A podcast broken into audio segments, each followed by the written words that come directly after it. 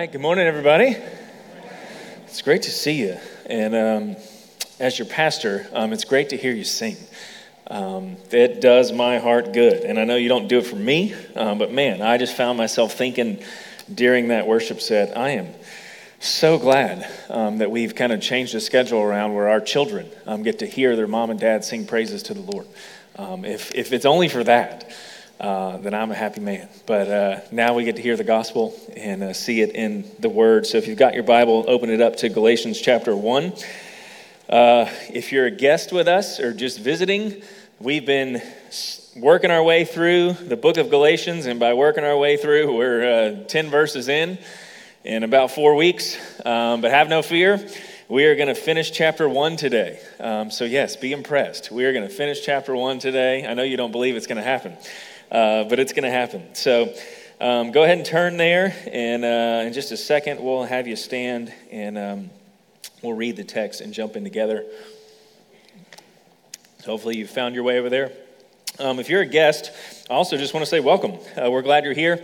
Um, I'd love to get to meet you and hear your story and get to know your family and um, take you to lunch and let you meet my wife and all of those things. We love to get to know you and just figure out how our church might be able to serve you um, wherever God has you um, in your walk with Him, or you might not even know Him. You might be here investigating this whole thing. And uh, let me just tell you what we're selling. Uh, we're selling one name, and it's not Mission Church, it's not me, it's not a personality. We're selling Jesus Christ. And uh, he's what we're going to sing about and proclaim and talk about every single week who he is and what he's done. And uh, so, if you are on that journey of wondering who he is, uh, you're in a good place. And uh, we'd love um, to show him to you in the Word. So, if you'll stand, uh, let's read Galatians chapter 1. We're going to start in verse 10, and we're going to read through the end of the chapter. And then uh, I'll summarize kind of what Paul has already said, and uh, we'll dive into the text together. Um, but this is Galatians chapter 1, starting in verse 10. It says this For am I now seeking the approval of man or of God? Or am I trying to please man? If I were still trying to please man, I would not be a servant of Christ. For I would have you know, brothers, that the gospel that was preached to me is not man's gospel. For I did not receive it from any man, nor was I taught it, but I received it through a revelation of Jesus Christ. For you have heard of my former life in Judaism, how I persecuted the church of God violently and tried to destroy it, and I was advancing in Judaism beyond many of my own age among my people so extremely zealous was I for the traditions of my fathers. But when he who had set me apart before I was born, and who called me by his grace, was pleased to reveal his Son to me, in order that I might preach him among the Gentiles. I did not immediately consult with anyone, nor did I go up to Jerusalem to those who were apostles before me, but I went away into Arabia and returned again to Damascus. Then, after three years, I went up again to Jerusalem to visit Cephas and remained with him 15 days. But I saw none of the other apostles except James, the Lord's brother. And what I am writing to you before God, I do not lie. Then I went into the regions of Syria and Cilicia, and I was still unknown in, the, uh, in person to the churches of Judea that are in Christ. They were only hearing it, they only were hearing it said, he who used to persecute us is now preaching the faith he once tried to destroy. And they glorified God because of me. This is the word of the Lord. Let's pray together. Father, as we look at Paul's testimony today, God, as we look at your work in his life, um, Father, I pray um, that you would once again do a work in us. God, for those of us in here that don't know you, that you would cause the blind to see, that you would cause deaf ears to hear for the first time. God, so many times Christ has been taught to us, um, but Father, I pray that you would reveal your Son in us, as Paul writes in this text. Um, God, make your name great, make yourself known, um, increase our joy. God, not in this world, not in anything that this world might give us, not in earthly accolades, not in our reputation, not in the attention from others, but God, increase our joy in you.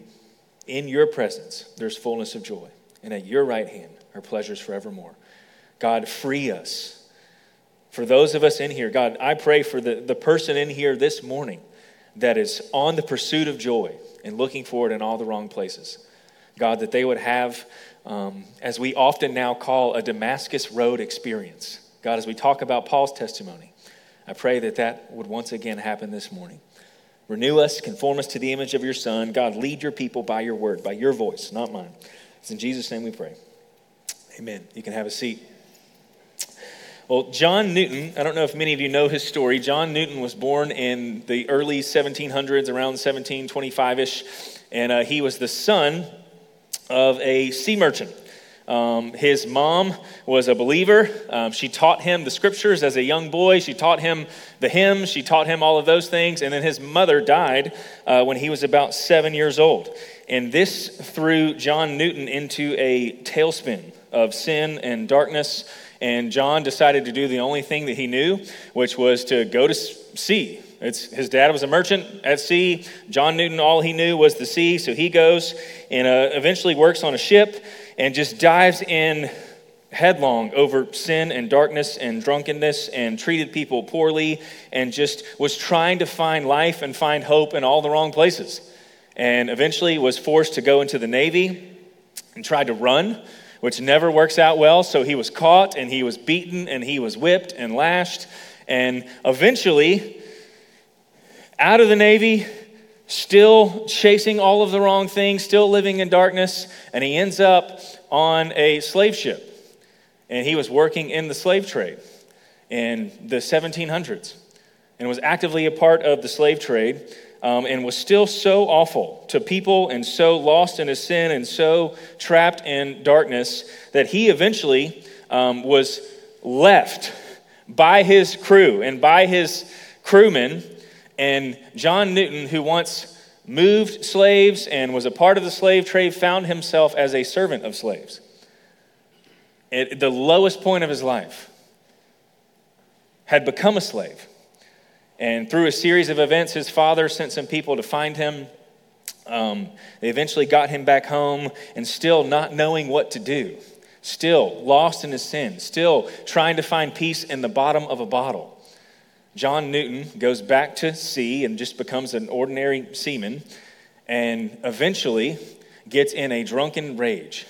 And his drunken rage was so bad that he fell off the ship and this, this story has a point to, to it, I promise, um, fell off the ship. And I, wanna, I want you to see just how bad he was that his crew, to save him, decided to harpoon his leg and bring him back into the boat.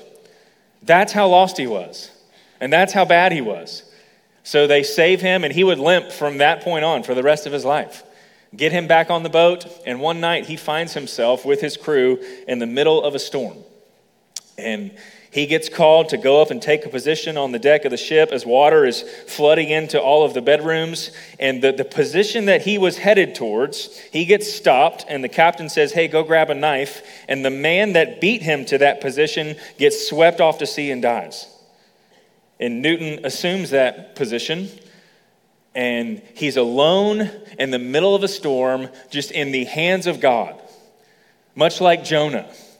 Just with the wrath of God and the justice of God, John Newton is there getting everything that he deserves. And he's alone with God and he recalls the teachings of his childhood from his mother before she passed about God's grace and his mercy towards sinners in their rebellion.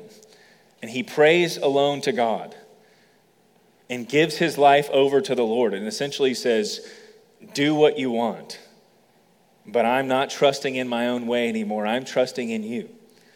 And God would save him spiritually and physically, save him spiritually, save his soul, but would save him from that storm. And John Newton, as soon as that storm had left, decided, I am leaving the sea life. He goes home and he trains to become a pastor. And he meets a woman, he gets married, he becomes a pastor, and he writes over 200 hymns. And his wife would soon later, she would pass at a pretty early age. And John Newton, towards the end of his life, is thinking about his former life, is thinking about everything that he deserved, is thinking about all that his sin had brought on him, his, his family, himself, the people around him, thinking about the gift that his wife was. And he takes his pen to paper and he writes a hymn. And the hymn goes like this Amazing grace, how sweet the sound that saved a wretch like me. I once was lost, but now I'm found, was blind, but now I see. And I love the third stanza of this hymn. He says, Through many dangers, toils, and snares. And knowing his story, we're probably like, Yeah, no kidding, right? I have already come. But then he says this this grace that brought me safe thus far, and grace will lead me home. That his life was all about the grace of God. And his headstone says this John Newton, once an infidel and a libertine, a servant of slaves in Africa, was by the rich mercy of our Lord and Savior Jesus Christ preserved, restored, and pardoned, and appointed to preach the faith he had long labored to destroy. Where did they get that line from? To preach the faith he long labored to destroy? It is the last verse that we read in Galatians chapter 1. We often refer to these 180 degree turns as Damascus Road experiences. Where do we get that term from? We get it from Paul's testimony. And what we're going to look at this morning is Paul's testimony that he is giving to the Galatian churches. And if you're just joining us, you're going, why in the world has he just given us his testimony? Well, there's a couple reasons. And one of those is that Paul's writing to a group of churches that he planted, that he was there, they saw the miracles. They saw him beaten. They saw him essentially not die, but almost die and come back to life and preach the gospel. They saw souls get saved. And Paul leaves with Barnabas, goes back to Antioch and Jerusalem. And before he can get there, it seems like this group of churches had already fallen into false gospel. They had fallen into heretical teaching. They had fallen into it's not just that you're saved by grace alone, through faith alone, in Christ alone. You have to, to pony up. You've got to do something too. It's not just good enough, it's not just sufficient enough that Jesus alone can save you. It's Jesus plus your good works. It's Jesus plus you got to be a good person. Specifically for the Galatians, it's you got to believe in Jesus and you got to be circumcised and you got to follow all of the Jewish feast days. That Jesus' work was not finished. You have to go and finish it. You believe in what he's done, and then you got to cross the end zone with your works. And we've been talking about over the past couple weeks that if you fall into that gospel, Jesus plus anything else, then Paul says you don't have the gospel anymore. Jesus claimed to be the Son of God and claimed to have finished the work on the cross. And how do we know it was finished? God tells us in Scripture in Romans 6 that He was raised for our justification. How do we know that you and I are made right with God and we're justified? Because God raised Him from the dead. That's how we know that He lived the perfect life and that His death was acceptable and pleasing to God as our atoning sacrifice for our sins. Because God raised Him, showing that His life was sufficient and His death satisfied God's wrath in our place. That's how we know. Jesus claimed to have finished the work. So if you and I fall into any kind of gospel that says you got to believe in Jesus, plus you got to attend church, plus you got to do all these other things, plus you got to be circumcised, plus you got to be baptized, are any of those things bad? No. But if we think for a second that us participating in those things attributes our salvation and earns our salvation, then Paul says you have fallen into a false gospel. That if you add anything to the person and finished work of Jesus, you no longer have the gospel. If it's up to you and I, we will never get there. Even if our salvation was 99% Jesus and 1% us, we would never be good enough. Students, children, adults, hear me. You cannot be good enough. Try it for an hour. Watch what happens. Try to go the rest of this afternoon without sinning and see how far you get. We are sinners by nature and by choice. We do it all the time. And now, Paul's going to argue. That doesn't mean we just keep on sinning. It's not what he's arguing for. But if you think that even if 1% of your salvation was up to you, that you could do it, you are mistaken. We cannot earn our salvation. And if it's up to me, we all will constantly wonder. We'll be in fear. We will have no assurance. We will be anxious, wondering if our good is good enough. And we'll die with our fingers crossed, hoping that our efforts were good enough. And here's the good news Scripture points us to an assurance that is so much greater than that. So much greater than I hope when I die that I make it. It's no. Jesus has won the victory. He gave himself, he lived the life we couldn't live. He paid the price, he died, he rose, he gets the glory. And because he rose, you can know for certain that you can be saved and that you will rise. That's what Paul is arguing. And he's been arguing that if you turn to anything else, you don't have the gospel anymore. And one of the reasons that he's being attacked is because these Judaizers are essentially saying that Paul's trying to, trying to please man. He's trying to preach this easy believism. He's preaching this law free message. You don't have to obey the law at all, you just have to be saved. And they're saying, Paul, of course he's doing that. He's trying to please humans. He's afraid of what the men are going to say. So he's changing the message to make you like him and believe him. And Paul's going to play on that accusation, and he does in verse 10. He says, Look, if I was trying to please man, I wouldn't be a servant of Christ. For am I now seeking the approval of man or of God? Or am I trying to please man? If I were still trying to please man, I would not be a servant of Christ. If you think about it, Paul is walking around in the first eight verses of Galatians giving out curses like Oprah, right? You get a curse and you get a curse, and if you teach a false gospel, you get a curse. If you believe a false gospel, you get a curse. And Paul's saying, hey, if I'm trying to please man, I'm not going to walk around and pronounce eternal condemnation on people. If I was pleasing Christ, I would not be doing that. I would fall right in line and I would preach man's gospel, which is it's up to you. Go and be a good person. Go and try and do enough. Here's a couple more steps for you to be good enough to win God's approval. He says, I wouldn't be doing what I'm doing. Preaching one gospel. And we talked about this last week, but the gospel is offensive enough. The Christian gospel is offensive to the watching world in their unbelief. To tell them that they are sinners, that they are not good people, that they deserve God's wrath and his justice, that they are children of the devil, and that the only way they can be saved is not up to them. It's not up to their performance. It's based on someone else's performance. And you forsake your performance, you put your faith and your trust in Jesus' finished work, and that's how you are saved. That is an offensive message.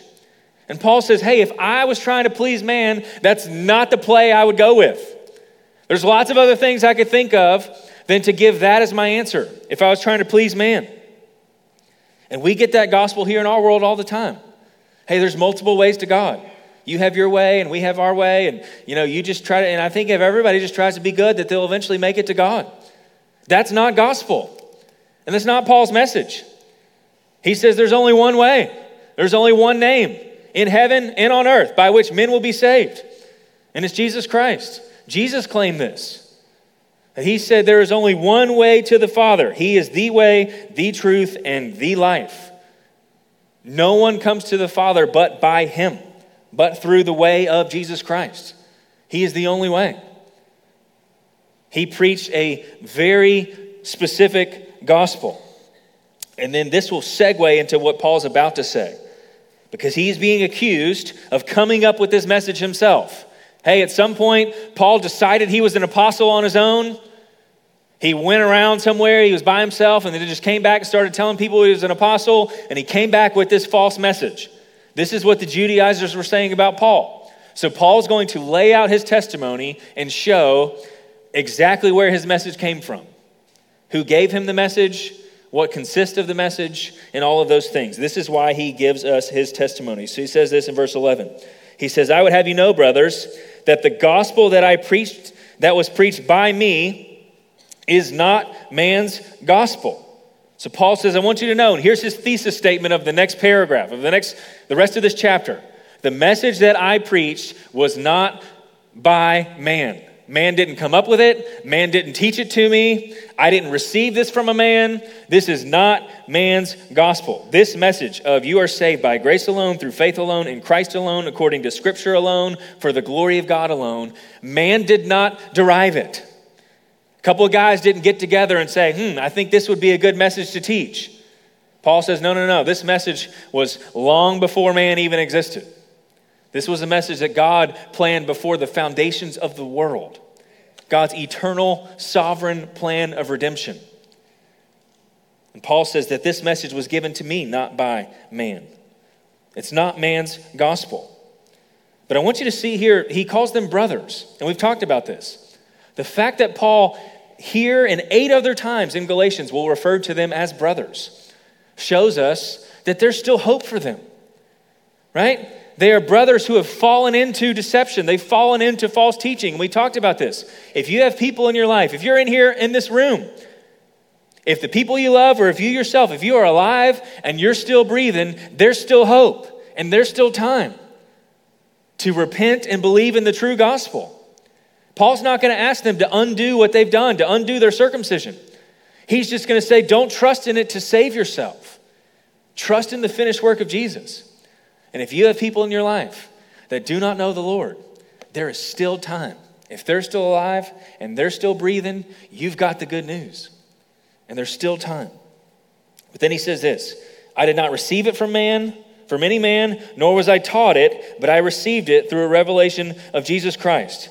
And Paul, without a doubt, is referring to Acts chapter 9 when Paul gets the message, gets the gospel message, not from a man, but from the God man, from Jesus Christ himself. And this is what he's referring to. If you want to flip over to Acts 9, you can. We'll have some of it on the screen. But Paul says this.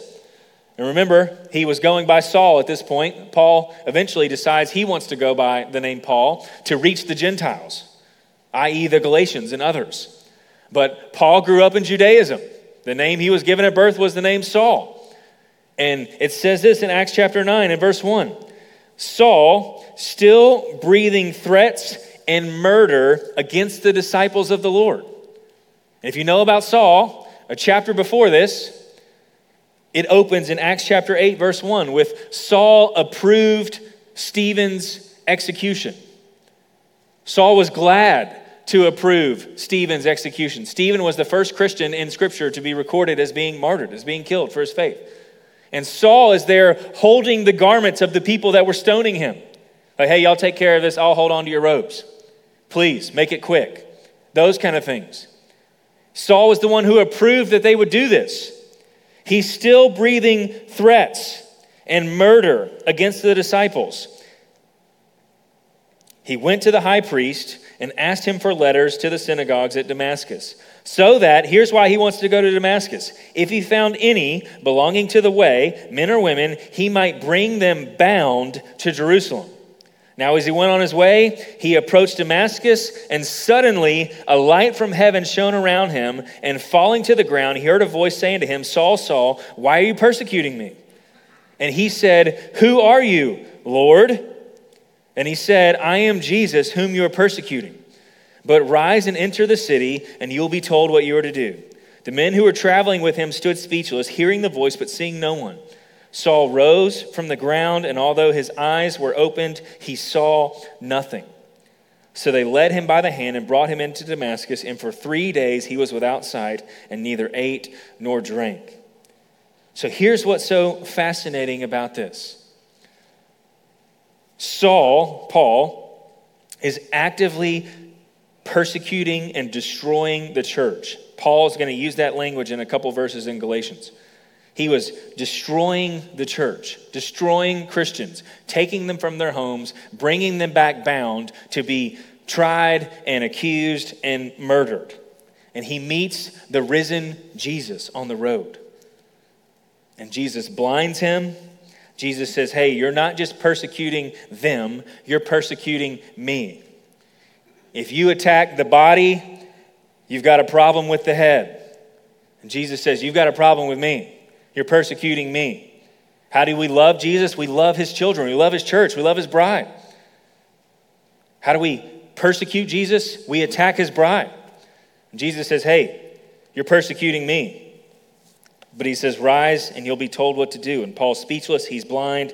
And then skip down to verse 15. It says this The Lord said to him, um, this, this is God talking to Ananias. He essentially goes to Ananias and says, Hey, you're going to go meet Saul. Don't be afraid. He's blind. Lay hands on him. He'll be able to see. And then you're going to tell him he's my chosen instrument. But he says this in verse 15 The Lord said to him, Go, for he is a chosen instrument of mine to carry my name before the Gentiles and kings and the children of Israel. For I will, look at this, verse 16, I will show him how much he must suffer for the sake of my name. So Ananias departed and entered the house, and laying um, his hands on him, he said, Brother Saul, the Lord Jesus, who appeared to you on the road by which you came, has sent me to you that you may regain your sight and be filled with the Holy Spirit. And immediately something like scales fell from his eyes, and he regained his sight. Then he rose and was baptized. And taking food, he was strengthened. So Saul starts hanging out with the believers in Damascus. He starts preaching in their synagogues immediately. He can see, and he, he goes and starts preaching. And before Acts chapter 9 ends, this same chapter, before it ends, the Jews are already trying to kill Saul. Now, Paul says in verse 23 when many days had passed, the Jews plotted to kill him. But their plot became known to Saul. They were watching the gates day and night in order to kill him. Hey, let's not let him get out of the city. So what happens? Verse 25. But his disciples, don't speed by that. Paul is already making disciples.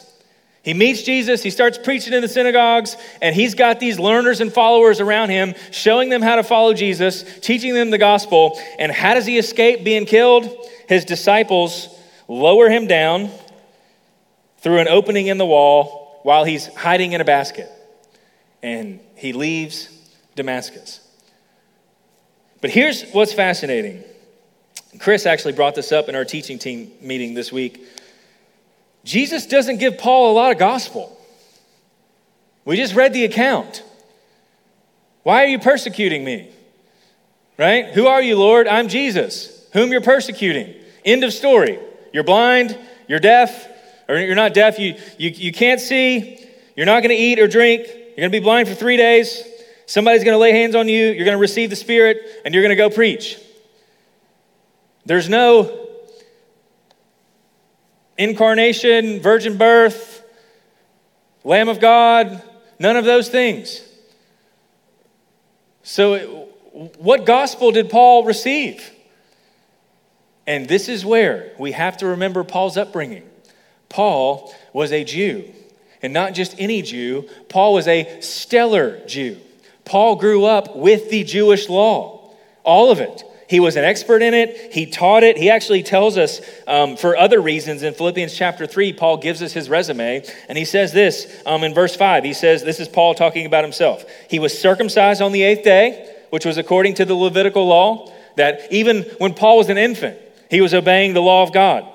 He was of the people of Israel, so he was born an Israelite of the tribe of Benjamin. Now, this is a huge deal because in the Old Testament, when the exiles happened, when Assyria came in and took the Jews, and when Babylon came in and took the Jews, people were getting taken from their homes, from their families. Families were getting split up. And a lot of people post exile had no idea what tribe they came from. And Paul says, I'm an Israelite. I was circumcised on the eighth day. I know I'm from the tribe of Benjamin, which, extra credit, when Israel splits between the northern kingdom and the southern kingdom, 10 tribes go to the north and they eventually get wiped out. Two tribes go to the south, one being Judah, which is where Jesus came from, the lion of the tribe of Judah. What was the other tribe that went to the south? Benjamin. Paul says, Hey, I was one of the good tribes. I was circumcised on the eighth day. I'm an Israelite. I'm a Hebrew of Hebrews. So he speaks the Hebrew language and he says this As to the law, as to the Jewish law, I was a Pharisee. As to zeal, as to passion, I was so passionate about the Jewish law that I was persecuting Christians. As to righteousness under the law, I was blameless. So Paul is telling us that he knew the Old Testament law backwards and forwards. And what that means is that Paul would have been expecting a Messiah. He would have been expecting a Messiah to come. All of Scripture points to the fact that someone was going to come and do for us what we could not do for ourselves. From Genesis 3 on, There was a promised Redeemer, a promised Messiah. Now, the Jews didn't want it to be Jesus and didn't think it was Jesus, and that's where Paul found himself. But he was actively expecting a Messiah. So Paul is killing Christians, meets this heavenly being on the road in a physical body with the glory of God around him. You got to be thinking, here's the Messiah, right? And the Messiah starts speaking. Why are you persecuting me? And notice Saul's response Who are you, Lord? Who are you, Messiah? Who are you, promised one? And what does the Messiah say? I am Jesus.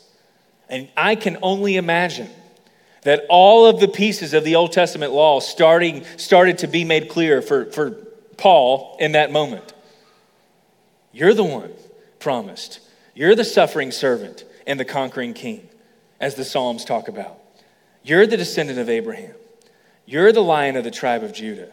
You're the Lamb of God who came to be slain and he meets the risen Jesus, and all of the pieces started to come together. In fact, it wasn't just the missing piece. He like he saw the whole puzzle for what it actually is now. So, not the point of the text, but we see it in John Newton's story, and we see it in Paul's story. So, a quick commercial break. I would encourage you as parents do not underestimate all of the labor and the awkwardness and the striving that you do to teach your kids the scriptures and the things of God in the Bible. Even if they don't acknowledge it, even if they don't believe it, you never know when God might water those seeds that you planted.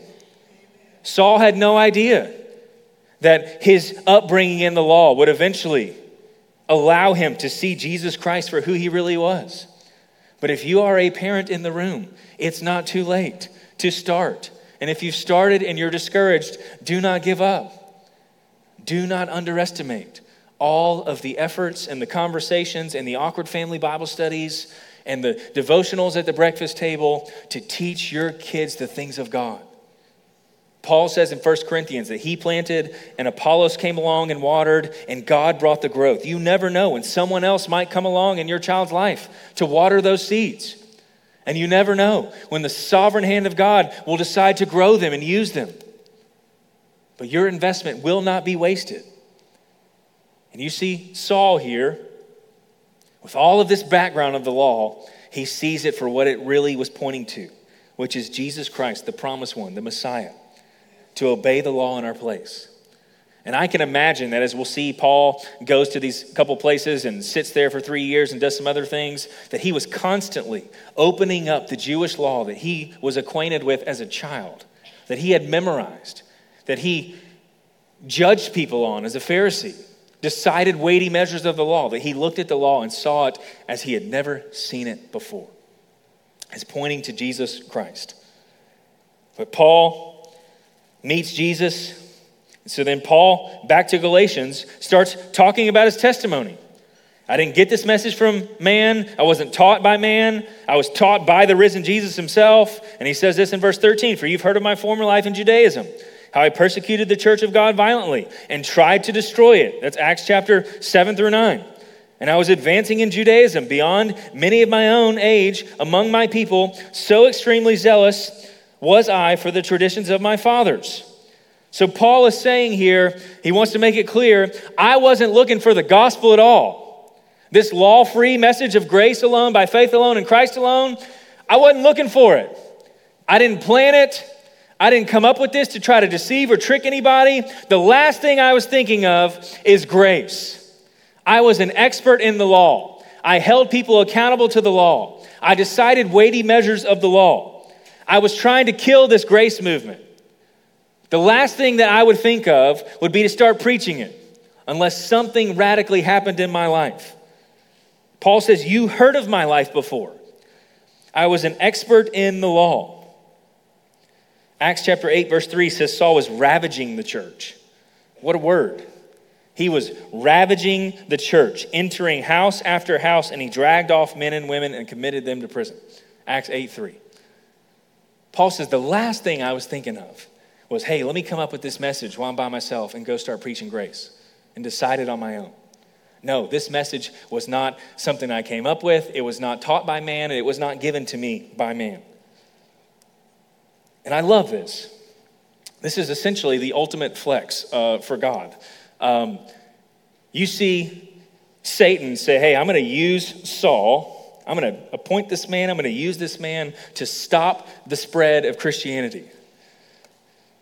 And then you see God most likely laugh and say, Well, I'm going to use him to start the spread of Christianity. And the man who Satan thought would stop this movement is the one who God appoints and says, Hey, I'm going to be the one to start the movement. And what's so ironic is there's one time, other than the second coming, where the risen Jesus, who had ascended to the Father, comes down to earth and is to meet this man, to bring him from death to life. And by this man coming to faith, experiencing the grace of God, all of the Gentiles, you and me, the reason we have the gospel is because of this man. The predominant voice of the New Testament met the grace of God in his sin and experienced the free gift of God's grace for anyone who would put their faith in Jesus. And it radically transformed his life to where he was never the same. To the point that you and I have this good news as Gentiles now because he was saved. He says this, verse 15 How did all this happen? When he who had set me apart before I was born and who called me by his grace was pleased to reveal his son to me. Now, your English translation there is good. Um, the literal translation in the Greek says in me. Your Bible might have a footnote there when it says to me. And I love that. When he who had set me apart before I was born was pleased, he called me by his grace, and he was pleased to reveal his son in me. And it's one of those moments where I had heard the message, I had seen it, I had heard, you know, I, I spent eight years of my life going to church, hearing sermons, eight Christmases, eight Easters, all the things, and I couldn't see it. And then one Sunday, while my dad is preaching at Germantown Baptist as an eight year old boy, I had never seen it. And then God was pleased to reveal his son in me. His son had been revealed to me multiple times as I heard the gospel preached, but I had never seen it. I didn't have the eyes to see or the ears to hear. And then one day, God revealed his son in me. And the things I had never seen, I finally saw it and understood it. That I was a sinner in need of God's grace. God could rightly and justly give me exactly what I deserved, which was eternal punishment for my sin. But God provided a way out. He provided a Savior, He provided a substitute, He provided a lamb who would be slaughtered in my place so that I could have life and I could have righteousness. And I had never comprehended it. I had heard all the facts and I finally saw it. Why? Because God was pleased to reveal His Son in me at that appointed time. And I heard the gospel of Jesus Christ. And Paul says, This is exactly what happened to me. He set me apart before I was born. He called me by his grace, and he was pleased to reveal his son in me. Now, I want to be clear. I know not everyone loves to talk about, you know, did we choose God or did God choose us before the foundation of the world? And is that his prerogative and all those kind of things? Um, Paul's goal in this is not to start a theological debate. I'd be happy to tell you where I lean and all of those things. But Paul is saying here that at the very least, God is a player, God is not a spectator. We can't argue that God saw, you know, looked through the corridors of time and saw that one day we would choose him and then just kind of, as a spectator, stamped our decision. That's not what he's arguing here. God is the subject of all of these verbs. He set me apart, He called, He revealed His Son. God is not a spectator, He's a player in this game. And Paul is arguing that regardless of where you land on this, God saved me. He showed me his grace. He showed me his son. He called me, and I love the word called. He did not beg, he did not plead. That it, Paul says, when it was my time, God just called and I answered. And I came. And I put my faith in him and I trusted in him. And then he says this He says, He called me that I might preach him among the Gentiles. Notice the content of his message. It's not that I might preach the law, it's not that I might preach Jesus plus works. What is he preaching? Him. That's it. Paul says, I came to you with nothing but Christ and Christ crucified. No wise words, no eloquent speech, no fancy sayings, no killer stories. I came to give you Jesus Christ, person, life, death, burial, resurrection, finished work, ascension at the right hand of God. That's who I came to give you. He has lived the life, He has died the death, He has paid the price, He rose from the dead, He gets the glory. That's what I came to preach. It's the only thing He's selling, it's the only thing we're preaching here. But he says, That's why I was sent, that I might preach him. And then he says this at the end of verse 16. He jumps right into his argument. I didn't immediately consult with anyone. After all that happened, I didn't go and grab a couple guys and come up with this message, nor did I go up to Jerusalem to those who were apostles before me, but I went away into Arabia and returned again to Damascus. So Paul says, I didn't go find the apostles and say, hey, catch me up. Am I doing this right? What am I supposed to say? He says, I didn't talk to them. In no point in my story, and I hope you see what Paul's doing, he is making the case that he didn't meet up with a bunch of men and develop this deceptive scheme to trick people into false teaching. He said, I met Jesus, he called me, he showed me his grace, he revealed his son in me, and then he sent me to preach. And I started preaching. I didn't go collaborate with the apostles. He says, I spent time in Arabia, Uh, I returned to Damascus. Acts 9 confirms this. Acts 26, verse 20 confirms this. But he says, I didn't talk with anybody. And in the Greek, he says, I didn't consult with flesh and blood, which I love that because he's referring to earthly, frail humans. The only one I talked to was divine. It's the only person who gave me the message. I talked to him. He gave it to me. I gave it to you. This is the order of things. And then he says this Then after three years, I went up to Jerusalem to visit Cephas, who is Peter and remained with him 15 days. But I saw none of the other apostles except James, the Lord's brother. So Paul says this I preached the message for three years in Damascus before I met any of the apostles. Three years. I didn't collaborate with anybody. Then I went and I met Peter. The Greek word there means to be acquainted with. Like, hey, I should probably go meet some of the apostles after three years. I got to meet them eventually. I should probably go get acquainted with him. So he goes and meets them. And remember, the apostles were the ones who were specifically sent by the risen Jesus Christ. The 11 disciples minus Judas, and then James, Jesus' brother, who he meets in 1 Corinthians 15, and now Paul, Saul, met on the Damascus Road. He goes and visits Peter to get acquainted with him. And then he says this He's only there for 15 days. So it's not like they could have collaborated much if they did. You don't become someone's disciple in 15 days.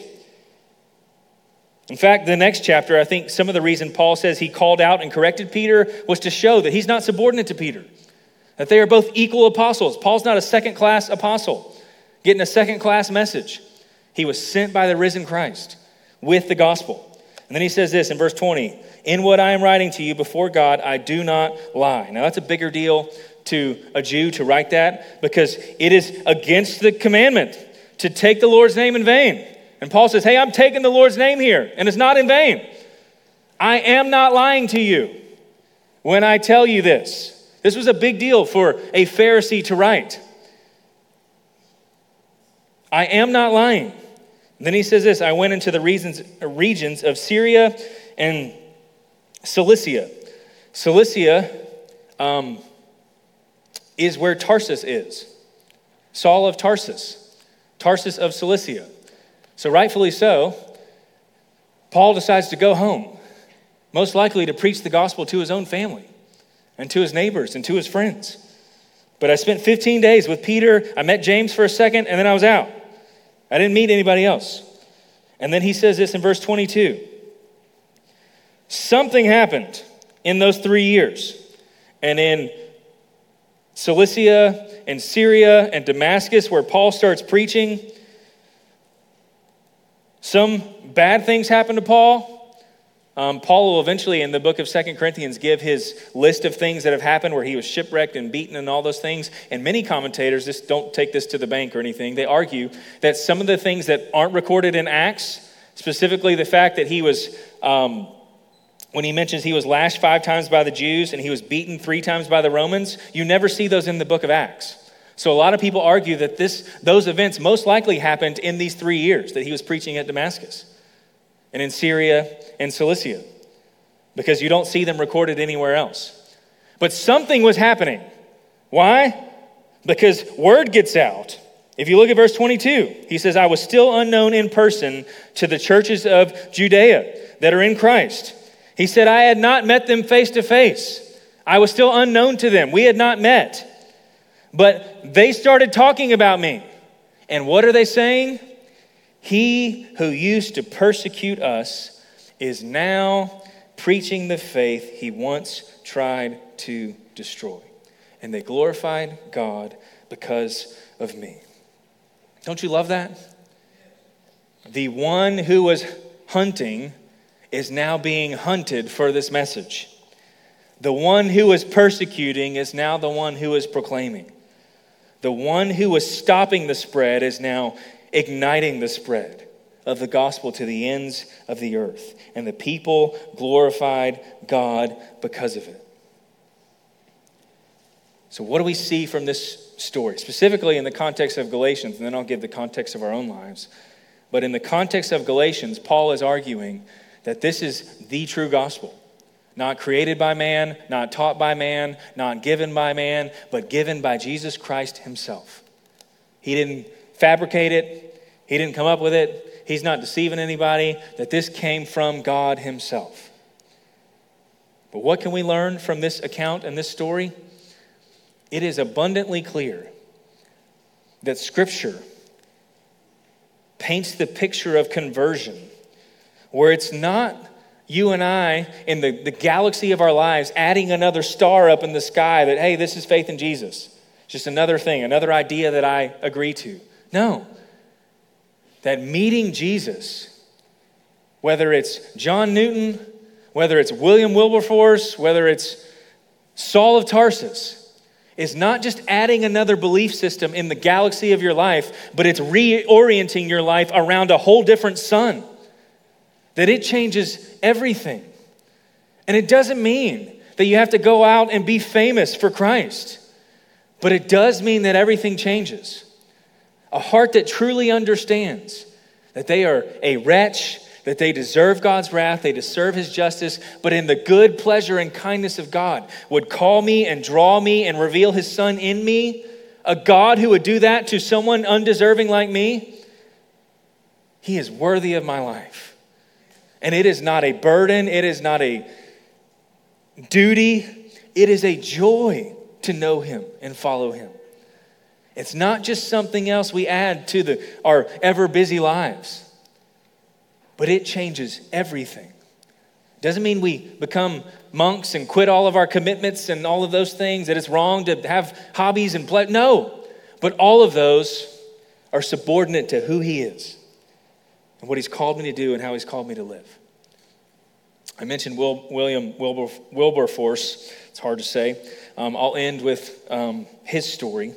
Um, Wilberforce was um, similar story to John Newton. Actually, um, lost a parent as a, uh, lost his dad at a young age, and um, grew up in in Britain.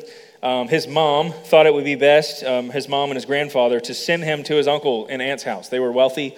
Um, they decided to send him there. Um, they did not know God. They did not want him to know God. They did not care about God. And they, hey, let's send him to our wealthy aunt and uncle. And turns out his wealthy aunt and uncle were essentially closet Methodists and loved God and did not, you know, use their wealth to kind of flaunt that or anything. But they would have preachers like George Whitefield and others and John Newton over to their house on Sunday evenings to preach the gospel over dinner.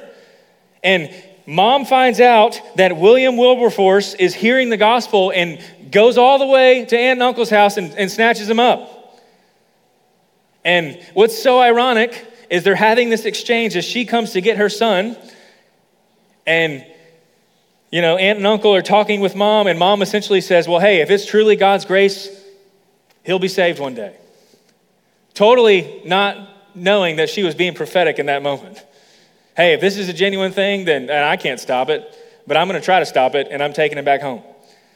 So, William Wilber, Wilberforce, I'm just going to start calling him William. Um, goes to school, forgets all of those teaching, walks away from them for a season, goes to Cambridge, graduates, as a joke with one of his friends, decides to run for parliament.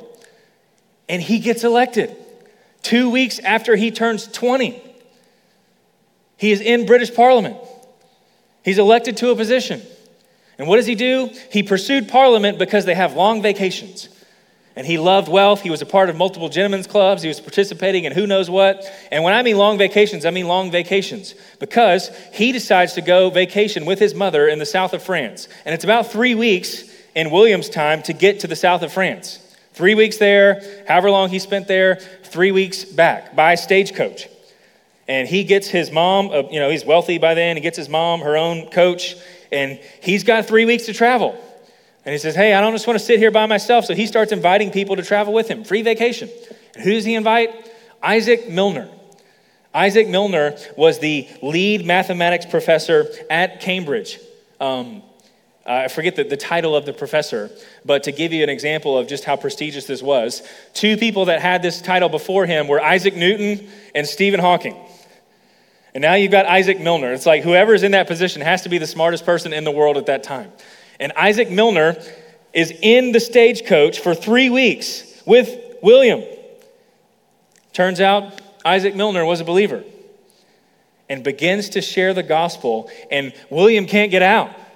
For three weeks, they start talking about the gospel and all of the fronts, all of the childhood things that his mother had told him, all these refutes to the Christian faith. Isaac Milner has an answer for all of them. And William gets to his vacation and back home and decides, I've got no other option. I'm trusting in Jesus. Where else can I go? As Peter would say, he has the words of eternal life. So what does he do? He's trying to decide what, like, he, he, he leaves the gentlemen's clubs, all those kind of things. Everything changes. What do I do with this life? Do I walk away?